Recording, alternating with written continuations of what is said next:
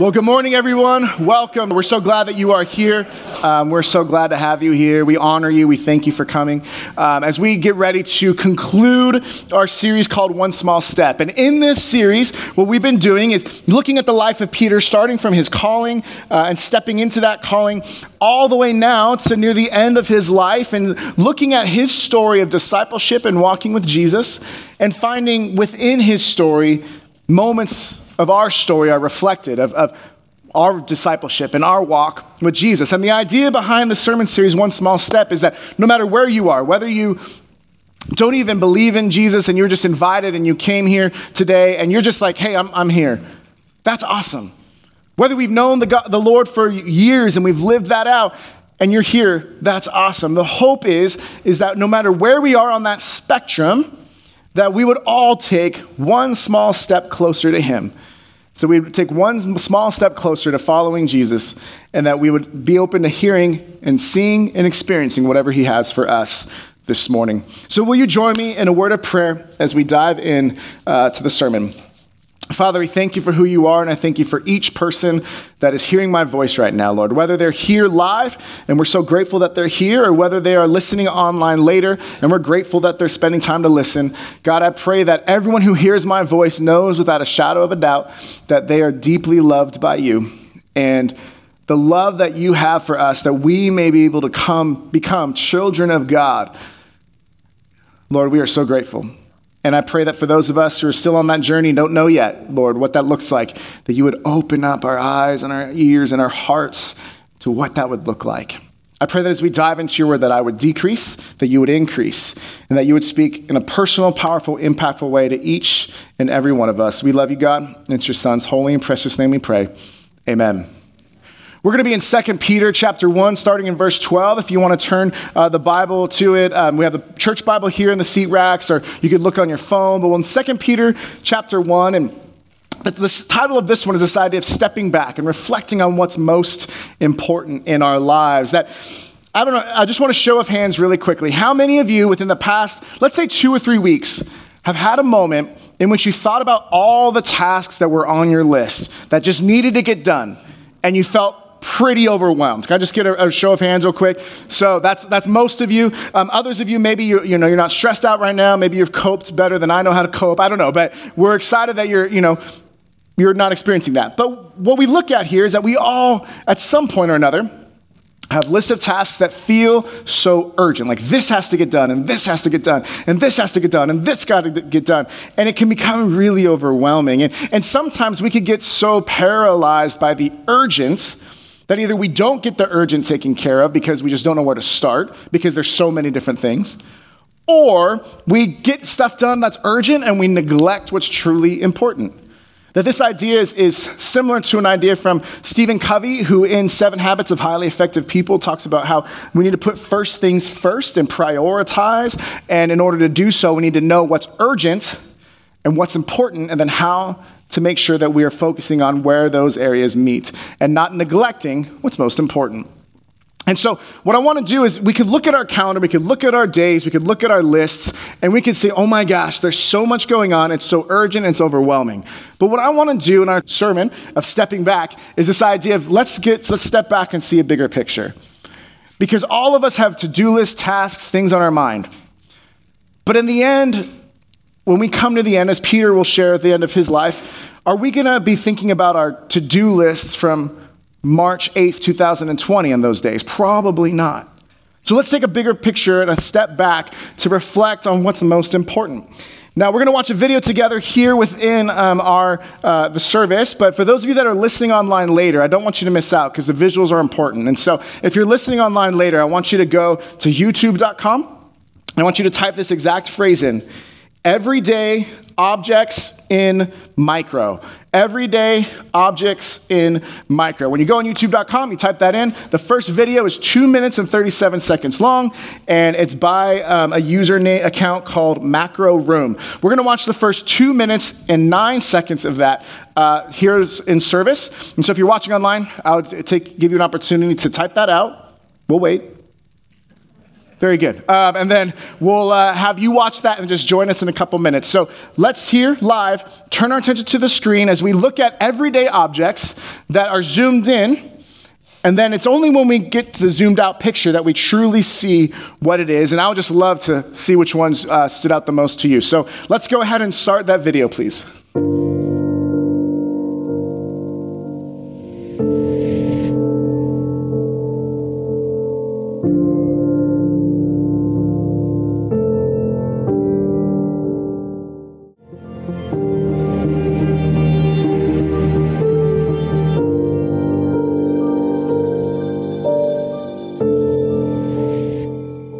Was fun, right? Let me just ask real quick, which, just yell out, which one was your favorite that was most surprising? Oreo. Yeah, what was it? Bottle, the bottle cap, the Coke bottle cap one? That was pretty surprising. Anyone else the Lipton tea bag? That really got me too. So notice how you could zoom in on it, right? And you're like, oh, I totally know. Like after they show the apple and they go to the Coke bottle, I'm like, oh, that one, like it looks like kind of bruised. I'm like, oh, that's just like a messed up bell pepper. Like in my mind, I like had an idea, and then you zoom out, like, oh, that's not that's not what it is at all. And so um, the whole point is again, we could zoom in and we could think we have a good perspective about what something truly is. And it's so easy for us because something is urgent and right in our face. It feels so zoomed in that we're like, oh, this is what it is. And then it's only when we step back and get a fuller picture that we're able to really get an accurate picture of what's most important. That in our main point for this morning, the main point is that stepping back from the tyranny of the urgent allows us to reflect on what's most important. Stepping back from the tyranny of the urgent allows us to reflect on what's most important so that we can have this moment like Peter. In fact, we get an example in the book of Second Peter, which we will be in. Um, this is near the end of his life. And, and uh, this book was written about 65 uh, AD, which is about 30 or so years after Jesus died. And, and Peter's in prison and he's writing this book to, or this epistle, this letter to people who have given their lives to Jesus and they're living through righteousness through him.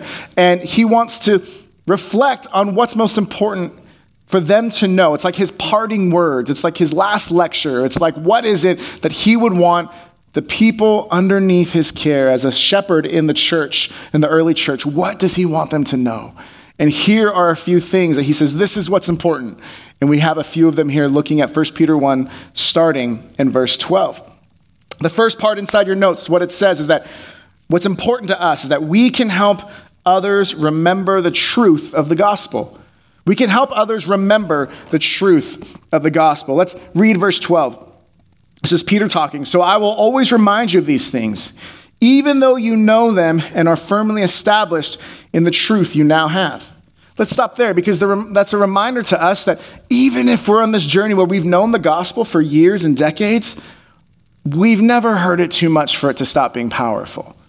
And it's never too great and amazing of a story for us to be reminded of the truth of the gospel, of our calling in Him, and what it means to have a relationship with Him.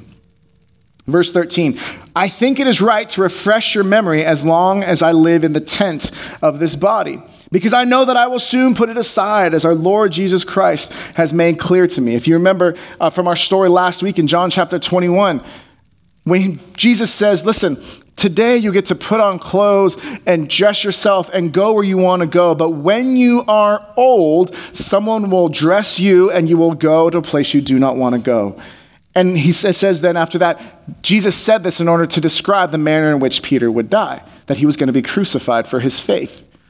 So Peter hears that as a young man and says, Okay, I know I'm going to be old at some point because Jesus said, when you are old. So I know I'm going to be able to survive some of these crazy things that happen in Acts and all these stories. But now he's saying, listen, this tent, this earthly body that is collapsible, is going to be collapsed and it's going to be set aside. And so, what is it that's most important for me to express while I'm still in this earthly tent?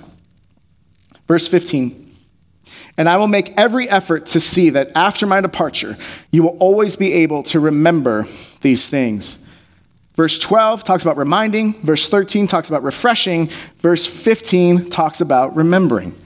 That Peter, as a shepherd, as a leader, says you need to remember these things. That there are a lot of false teachers, which we'll talk about uh, at the beginning of chapter 2 in a few moments, but there were a lot of false teachers. And Peter says, No, you need to know the truth. You need to know the truth of the gospel and to be reminded, refreshed, and remembering it frequently. Patrick Lencioni is a, is, a, is a leadership consultant. He's written a ton of um, books that I really enjoy his work. Uh, he's one of the only people that I've heard him live um, in conferences. He's one of the only people I know that talks faster than I do. Um, and so I'm like sitting there, I'm like, oh, I get it. Like I talk fast. And so um, with that said, no, I'm just kidding. So we, uh, he talked about Patrick Lencioni has this great leadership point that he talks about. And what he says is that leaders, in here, I'll, I'll quote it. The best leaders understand not that they're CEOs, chief executive officers, that they are CROs, chief reminding officers, and that there's no such thing as too much communication. What does that mean? That good leaders and organizations remind the people why they exist. Why is it that we're putting in the hours today? Why is it we're going extra hours to finish this project? Why is it that we have a goal or a product or a project that we are working on? What is the purpose? What is the why? And we remind the people all the time. And a good leader, a good person in an organization is leading that, and that goes for families too, good leaders of families, remind the people what's important.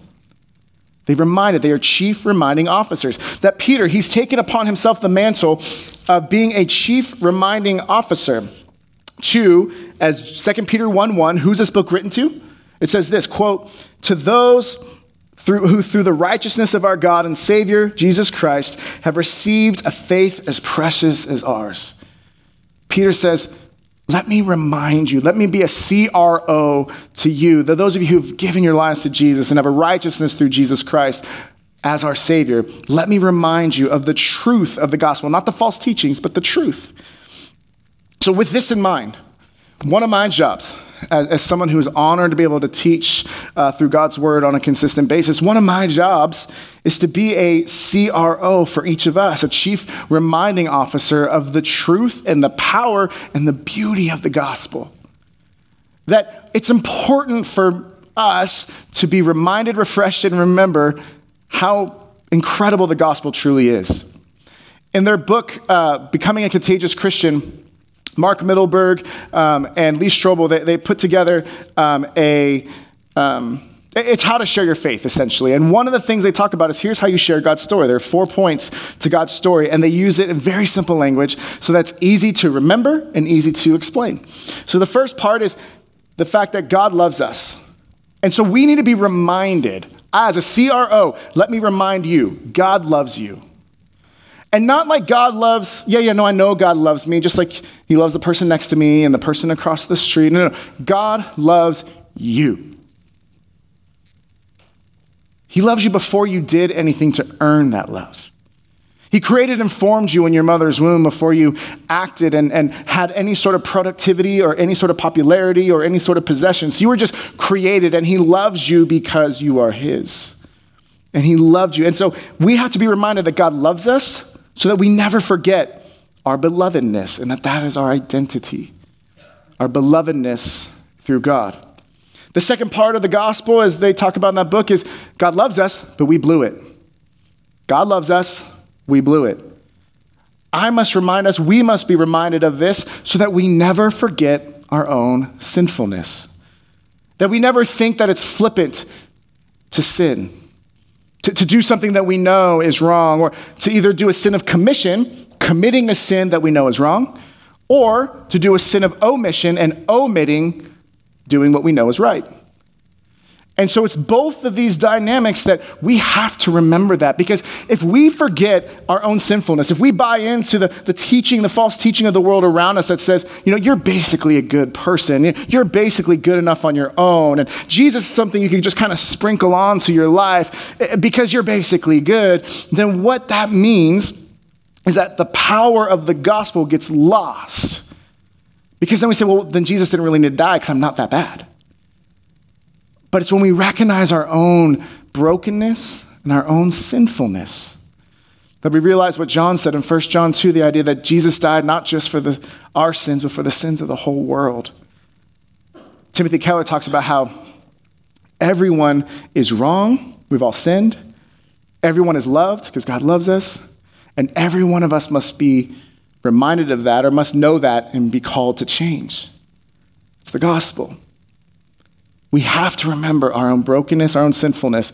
So, yeah, God loves us, but we blew it. When sin came into the world and we chose that which was shiny or delicious over who God truly is, we started to taste and think that the sin was good, but we failed to taste and see that the Lord is good. And we blew it. The third part is that, but Jesus paid for it. And this is the part that hinges on our importance, our acknowledgement of our own sinfulness, because he paid for it. He came in and he paid our debt. He came in and wiped our ledger clean. He came in and made sure that our sin was once crimson and we're white as snow, that he did not come in with a scarcity mindset with fists tightly clenched, but he came with an abundance mindset with his arms open wide on the cross to say that my love is great and it is abundant for all to receive. As a chief reminding officer, I have to remember that remind us that Jesus paid for it so we don't forget the price of forgiveness. That it was Jesus, God's only begotten Son, that whoever would believe in him would not perish but have eternal life. That this is love, not that he loved us, or not that we loved him, but that he loved us and gave his son as an atoning sacrifice for our sin. And then lastly, God loves us, we paid for, or we blew it, Jesus paid for it, and we must receive him. We've been given a gift. This reminds us so that we never forget that this is an invitation to a relationship. It's a gift that is offered, but a gift must be received to truly be experiencing the gift. And many people might understand one, two, and three, but may fail to receive it, may fail to accept it.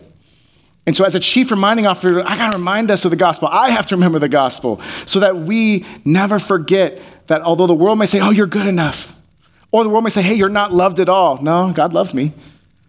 No, no, no, you're good enough as you are. No, I, we blew it. Oh, like forgiveness isn't that big of a deal. No, Jesus paid for it. And hey, there's any you could go any way up the mountain. You could do anything you want to come, you know, to be enlightened or to have a, you know, to be good. No, we must receive the gift that Jesus has given us graciously. We receive it by confessing with our mouths and believing in our hearts that Jesus is Lord. Some of us need to make that step, cross that line, and enter his kingdom.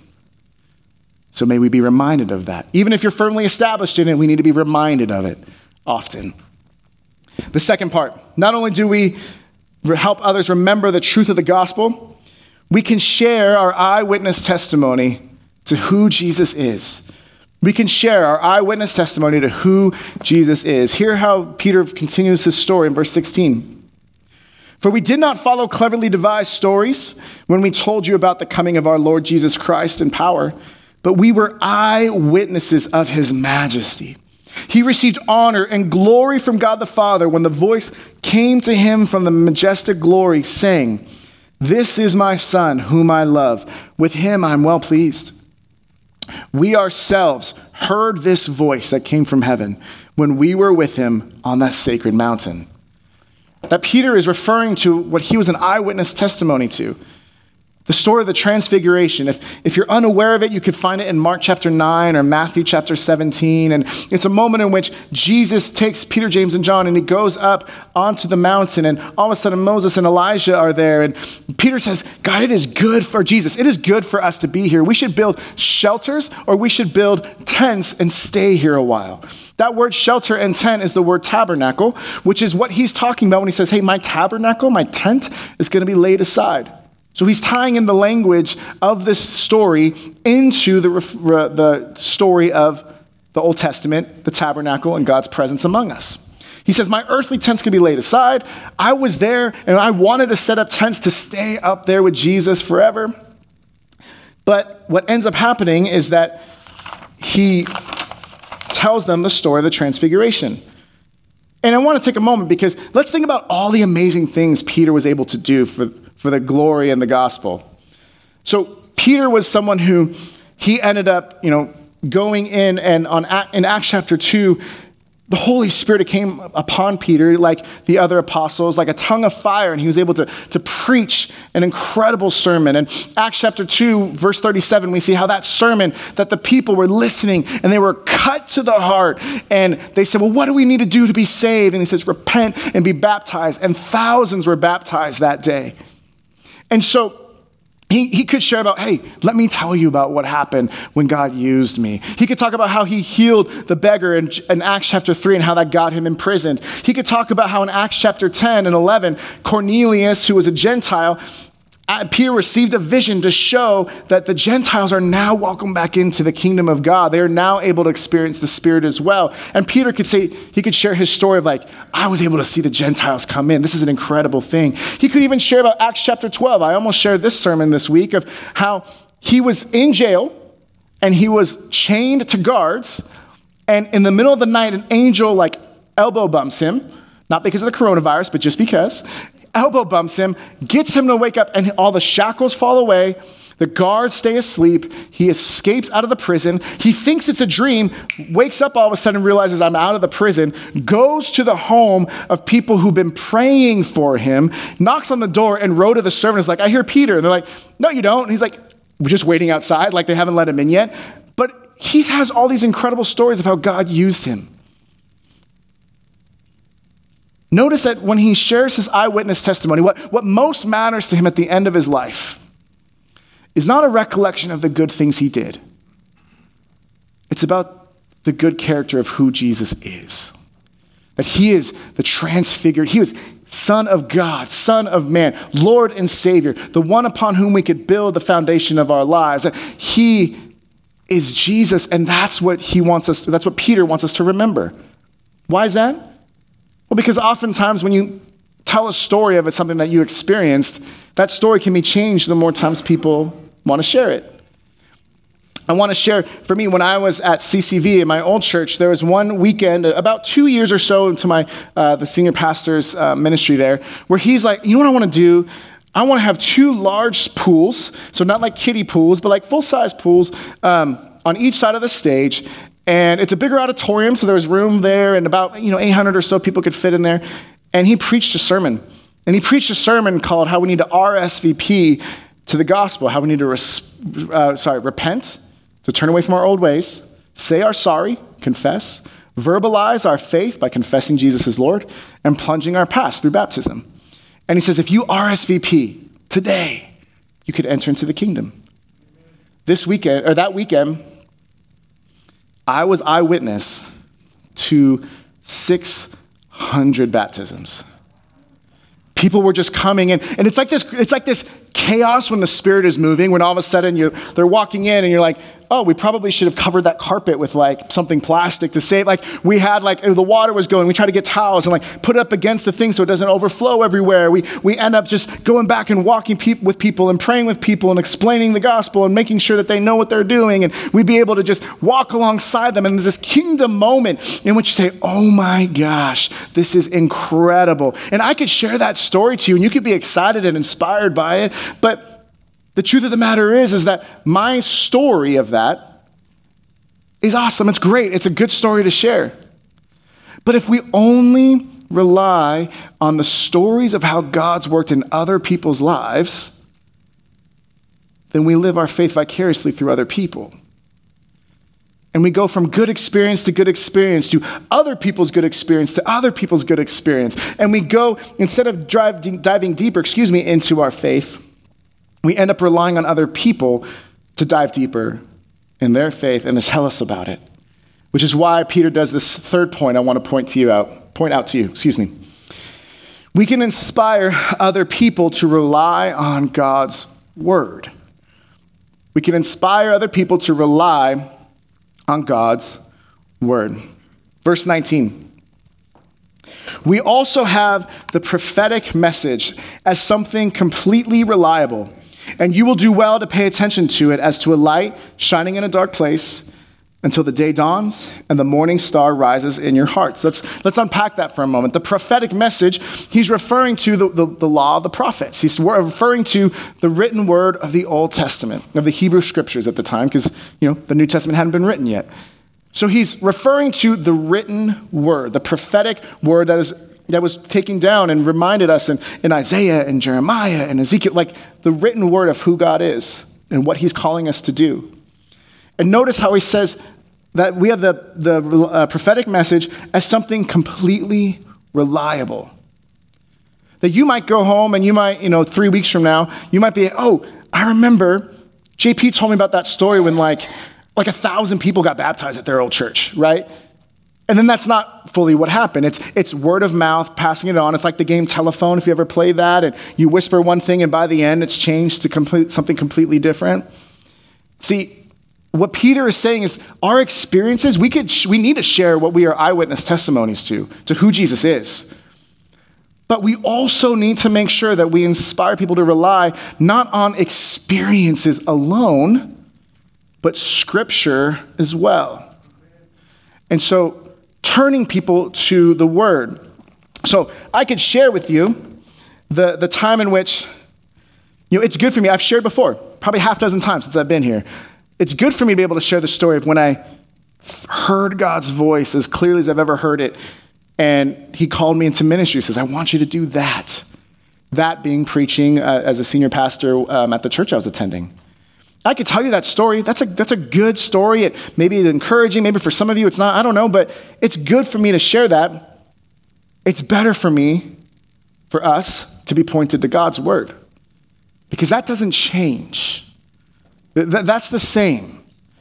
And, and so here's how we know that we can rely on it. What do verses 20 and 21 tell us? This is how Peter wants to not just tell us to believe it, but he inspires us to rely upon it by saying these things. Above all, you must understand that no prophecy of Scripture came about by the prophet's own interpretation of things. It's not like someone saw something and they're like, oh, this is what I think happened, and it's all cleverly designed by a person. Instead, verse 21 for prophecy never had its origin in the human will, but prophets, though human, spoke from God as they were carried along by the Holy Spirit.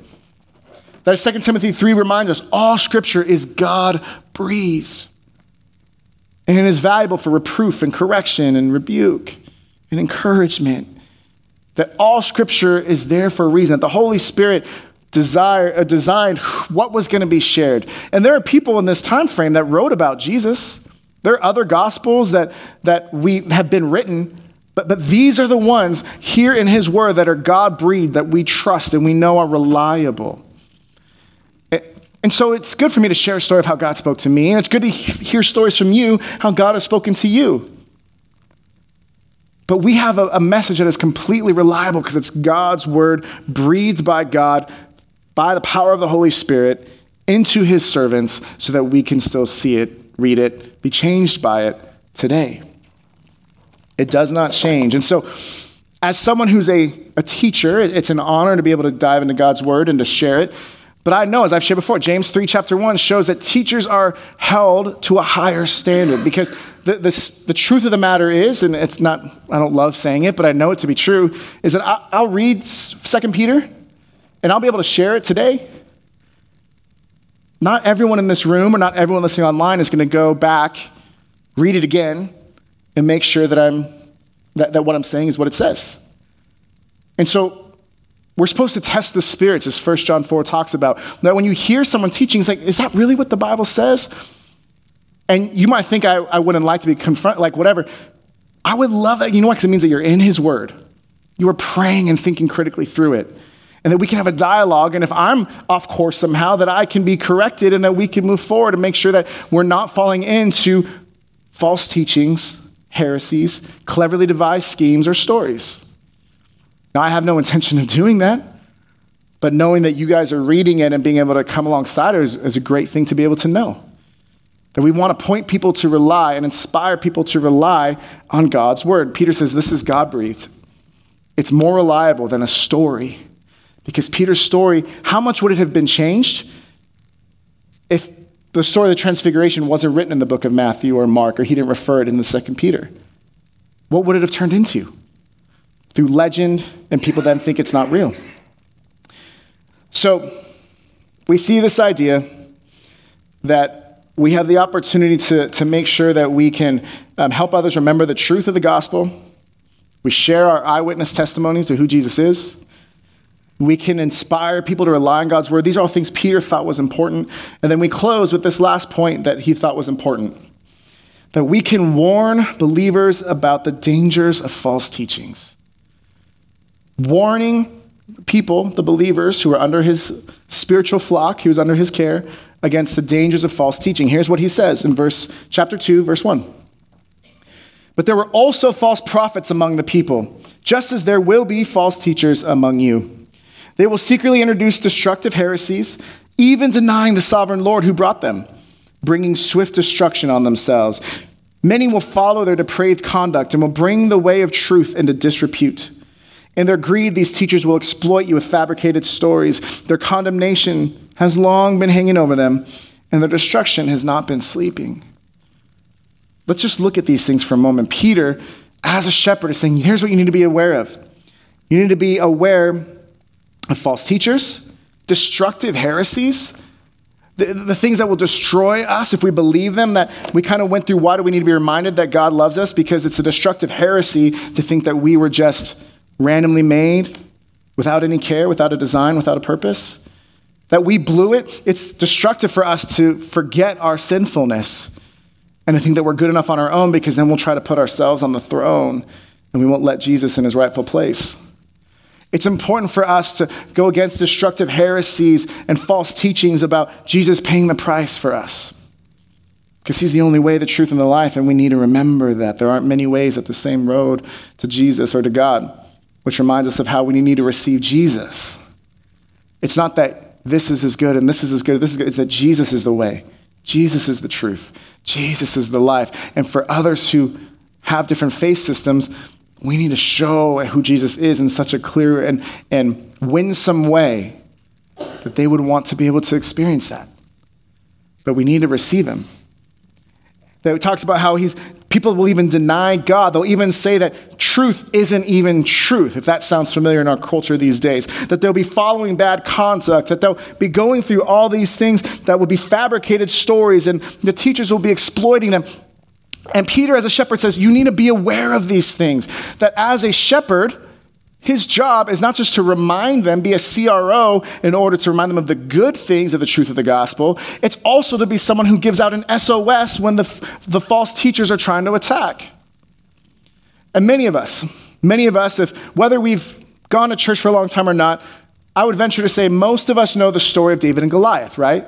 1 Samuel 17, and, and there's a dynamic of it that a couple verses that excuse me that jumps out to me more now in this season than, than it ever has before. Because we know the story of David and Goliath is a story of this faith of this young boy who stands up against a warrior and he goes with a sling and a stone and he just knocks him out and, and then kills him. And we get to see this victory of God and with someone who's faithful and has faith. And that's a beautiful story. That's what it is. But there's this dialogue right before that, a dialogue between Saul and David that I would like to highlight for us. It's going to be in, uh, on the screen. Verses 33 through 35. David wants to go, and here's how Saul replies to him You are not able to go out against this Philistine and fight him. You are only a young man, and he has been a warrior from his youth. But David said to Saul, Your servant has been keeping his father's sheep. When a lion or a bear came and carried off a sheep from the flock, I went after it, struck it, and rescued the sheep from its mouth. When it turned on me, I seized it by its hair, struck it, and I killed it. This is a boy talking about killing a lion and a bear. Why? Because, in the same way that David was entrusted with the flock as their shepherd, he knew that he had to protect the flock from harm. In the same way that Peter is a shepherd, and 1 Peter 5 talks about in the verse on top of your bulletin the idea of being a shepherd to God's flock, that he, as a shepherd to those who knew Jesus, wants to protect the sheep from harm. One of my jobs I love being able to do is to be a chief reminding officer. One of my jobs that I love being able to do as a pastor, which just means shepherd, right, is to be able to come alongside people in seasons of you know baptisms but also in seasons of marriages but seasons of child dedications but Also, to come alongside during seasons of hospital visits and, and mourning and memorials, and a shepherd and a care for the flock. But what I'm learning, still needing to learn and grow in, but that part of my job as being a shepherd is also to warn and to fight off the lions and the bears of heresy and of the cultural worldview around us that might cause sheep to go astray. But when we hear heresies, we hear cleverly devised schemes, we hear fabricated stories meant to dilute the truth or deny it altogether, Part of my job is to say, well, then let's go back to what is true. Let's rely on God's word. Let's make sure that this is the foundation upon we read and learn about Jesus, who's our one true foundation. We read his word, we hear his word, and we live it out. It's not based on what everybody else around us says. And so my job is to help protect us, myself included as the flock, but us from heresy, from false teachers, so that we could fix our eyes on Jesus and not get distracted by the voices around us telling us that you don't need Jesus. Just sprinkle him onto your life and enjoy the way you want to live. That you do you and I'll do me and let's all just live in harmony. No, no, no. The idea is that we follow Jesus and we invite people into that journey. And we live so winsomely that people, we, we know how to share our faith. God loves us. We blew it. Jesus paid for it. We must receive him. We're reminded of that. That we are eyewitness testimonies. Here's what Jesus did in my life when we share our faith with someone. We, we inspire them to, to read the reality and the reliability of, Jesus, of God's word. And then we warn against false teachings. Peter, he did all these things. Why? Because he was a shepherd. He took hold and he stepped forward into the calling that we heard about last week from John 21 when Jesus says, Do you love me? Do you love me? Do you love me? He says, You know, I love you. I love you. I love you. And then after that, what does Jesus say? Feed my lambs, take care of my sheep, feed my sheep. He uses shepherd analogy after shepherd analogy after shepherd analogy. And he says, I'm going to build my house, my, my church upon the rock of Peter and the confession of faith. And Peter, you're meant to be a shepherd. So that means that you got to protect them, you got to remind them, you got to share eyewitness testimony with them, you have to point them to, God, to my word, as Jesus would say. So we just took 35, 40 minutes or so to zoom in on this one passage. But I want to take a moment to step back now, to step back and reflect on what's most important, to make sure that we are not giving into the tyranny of the urgent, but we're stepping back to get a full picture. So, what looks like you know a little bit of a, a, messed up bell pepper in a video, when it turns out to be a Coke bottle cap, we might have a completely wrong perspective of what's really important. And, and we want to live lives of impact. That Peter had a life of impact, of pointing people to Jesus, of baptizing people or, or, preaching and, and doing all these things and healing and miracles and all this stuff. And he didn't point to his own goodness or his own deeds, he pointed to who Jesus is and his goodness. And so our calling is to do one more small step towards sharing our faith and having that life of impact. So, my question is for you to look at those four points and in your time this week with the Lord, ask the questions Am I remembering the truth of the gospel? And am I sharing that with others? Am I being a witness to who Jesus is throughout my day, whether in the classroom, whether in our homes, whether in our workplace?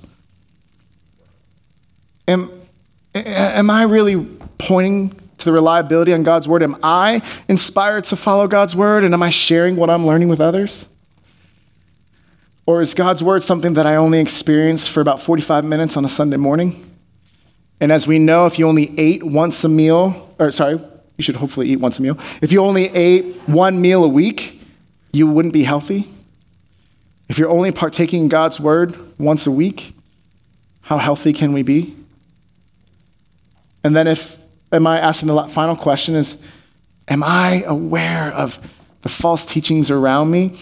And am I not giving in to the voices of the world and the, the foundation of shifting sand? But am I hearing the words of Jesus? Am I putting them into practice and building my life upon the rock of who Jesus is and his word? Because if we can answer yes to those questions, then, like Peter, whenever the end of our lives are, we don't know.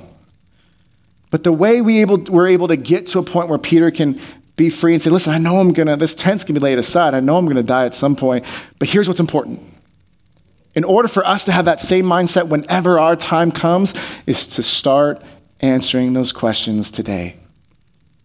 To live those out today. Day by day, moment by moment, one small step at a time. Because every journey goes with one step at a time. We don't know when we're done, but we want to be able to profess at the end that I've fought the good fight, I've run the race, and I've kept the faith. That starts now. However much time we have left. Stepping back from the tyranny of the urgent so we would be allowed to reflect on what's most important. Father, we thank you for who you are, and I pray, God, that as we have a time to sing now, Lord, that we would remember that you are, um, you are our King. You're the only one that should be on the throne, Jesus. And so may we call up out upon you as the only King forever, Lord. And I pray that you would challenge us, stir us, stir within us, encourage us, whatever we need to do, God. But may we be able to live a life of impact as Peter did, to walk with you as Peter did, and to realize what's most important is not just our own comfort and hoarding on to things in a scarcity mindset, but having an abundance mindset of sharing who you are, sharing what we have, so that others may know who you are as well. Lord, we love you, we praise you, we thank you. In Jesus' name we pray. Amen.